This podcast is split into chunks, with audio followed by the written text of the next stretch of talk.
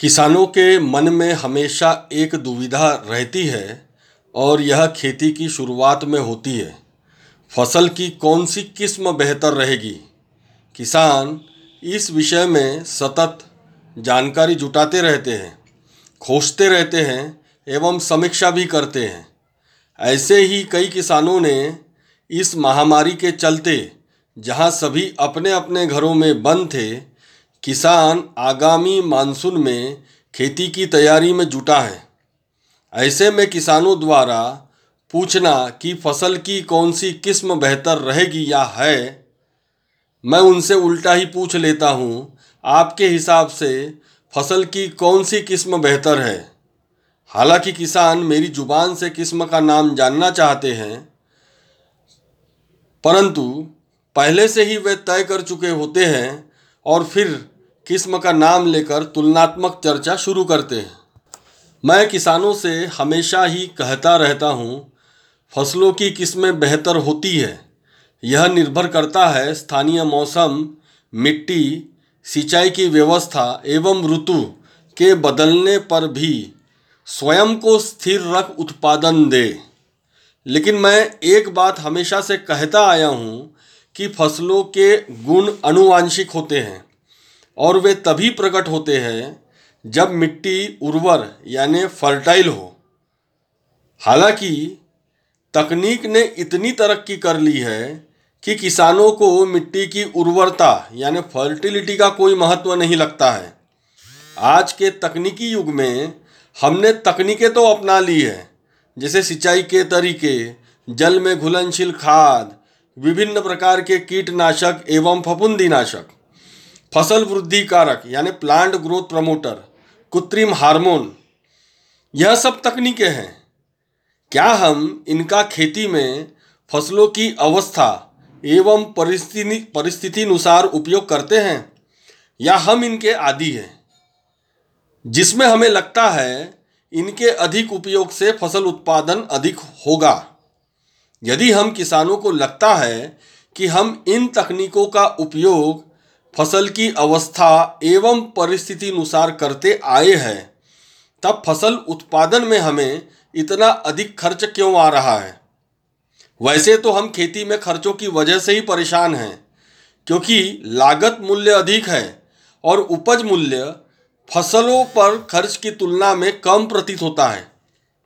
फिर भी हम किसान किसी तरह फ़सल उत्पादन प्राप्त कर ही लेते हैं, क्योंकि हम इसमें निपुण एवं पारंगत होते हैं। फिर प्रश्न यह उठता है कि फ़सलों पर सटीकता से कौन बताएगा कि कब क्या करना है?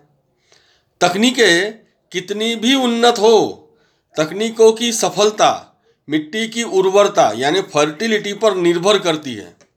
या फिर हमें कृषि के विज्ञान का संपूर्ण जानकारी होना अति आवश्यक है। एक और तकनीकें हैं तो दूसरी ओर मिट्टी की उर्वरता, यानी फर्टिलिटी है। अभी हम वर्तमान में तकनीकों पर आधारित खेती कर रहे हैं, जिसमें हमें निपुण एवं तज्ञ होने की आवश्यकता है। तज्ञ होने का आशय यह है, जब आज के संदर्भ में हम जिन तकनीकों एवं तरीकों को अपनाकर खेती करते हैं, उसमें मिट्टी एवं वनस्पति का आपस में संबंध, फ़सल की वृद्धि एवं अवस्था पर पल पल पड़ने वाले वातावरणीय प्रभाव और इन प्रभावों का फ़सलों पर लक्षणों के अनुसार फ़सल की आवश्यकता एवं फ़सल पर प्रजनन काल यानी रिप्रोडक्टिव फ़ेज़ में पोषण की कमी को पूर्ण करना और इस अवस्था में कीट एवं रोगों के प्रभावों को किस प्रकार हम हल कर सकते हैं उस पर विश्लेषण एवं ध्यान देना।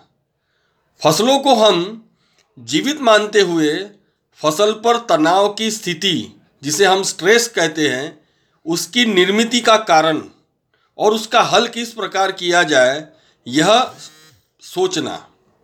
एक बात यहाँ समझने वाली है, फ़सल का बढ़ना यानी वृद्धि ऊर्जा की वजह से होता है, जो कि सूर्य प्रकाश की तरंगों को पत्तियों द्वारा अवशोषित कर प्राप्त होती है। पोषक तत्वों का वनस्पति में जो कार्य होता है, वह वनस्पति के शरीर में चलने वाली जो विभिन्न शारीरिक क्रिया है, उस शारीरिक क्रियाओं के संचालन में कोशिकी स्तर पर एवं शरीर का निर्माण, इसमें उस ऊर्जा का सहभाग होता है। तब क्या केवल तकनीकों के सहारे फ़सल उत्पादन ले या तकनीकों के साथ मिट्टी की उर्वरता, यानी फर्टिलिटी उतनी ही आवश्यक है। तब मिट्टी की उर्वरता, यानी फर्टिलिटी एवं तकनीकों में संबंध कैसे स्थापित कर सकते हैं, जिससे हमें अधिकतम, कम खर्च में अधिक उत्पादन प्राप्त हो सके। उर्वरता, यानी सॉइल फर्टिलिटी एवं तकनीकों के माध्यम से फ़सलों से हमारा एकमेव उद्देश्य कम खर्च पर कई गुना उत्पादन लेना होता है। इसमें हमें बीजों की बुवाई से लेकर फ़सलों की कटाई तक, फ़सल की विभिन्न अवस्थाओं का आकलन तथा यह समझना कि मिट्टी की उर्वरता यानी फर्टिलिटी के साथ फ़सलों की वृद्धि यानी बढ़ना, फ़सलों की चयापचय क्रिया यानी मेटाबॉलिक एक्टिविटी फ़सल की शरीर क्रिया द्वारा उत्पन्न, लक्षणों को चिन्हित कर उनके पीछे के कारणों को जानकर उपाय करना ही हमारा एकमात्र उद्देश्य होना चाहिए। इसलिए मैं हमेशा से ही कहता हूँ कि भूख एक व्यापार है जो मिट्टी से शुरू होकर हमारे खाने की मेज तक चलता है। लेकिन फ़सलों के उस विज्ञान का क्या जो समय अनुसार हमारे द्वारा ना समझी में फ़सलों पर किए कार्यों से उत्पन्न होती है, जो फ़सलों पर असर डालती है। और जिसका हम कारण समझे बिना किसी तरह ठीक करने का प्रयास करते हैं। और वही क्षण या पल हमारे लिए खर्चों को बढ़ाता है। हम इसे इस प्रकार समझ सकते हैं कि फ़सल स्वयं से बढ़ती है, केवल उसके शारीरिक क्रियाओं को सुचारू रूप से चलने के लिए जल के साथ पोषक तत्व की आवश्यकता होती है आज के संदर्भ की खेती में। और यह मिट्टी की उर्वरता यानी फर्टिलिटी पर निर्भर करती है, जिसमें जैविक पदार्थ महत्वपूर्ण होते हैं। लेकिन आप देखें, फ़सल के जीवन में खुले आसमान के नीचे वातावरणीय घटकों का, कीट एवं रोगों का और मिट्टी की उर्वरता का प्रभाव पड़ता ही है और उसके लक्षण तीव्रता से या धीमे धीमे प्रसार हमें दिखता है फ़सलों पर। तब हमें इसके कारणों को न समझकर ताबड़तोब तकनीकों जैसे औषधि एवं खादों का उपयोग कर इस संकट को फ़सल से बाहर निकालने का हम प्रयास करते हैं। सफलता मिलेगी, यह निश्चित नहीं होता है।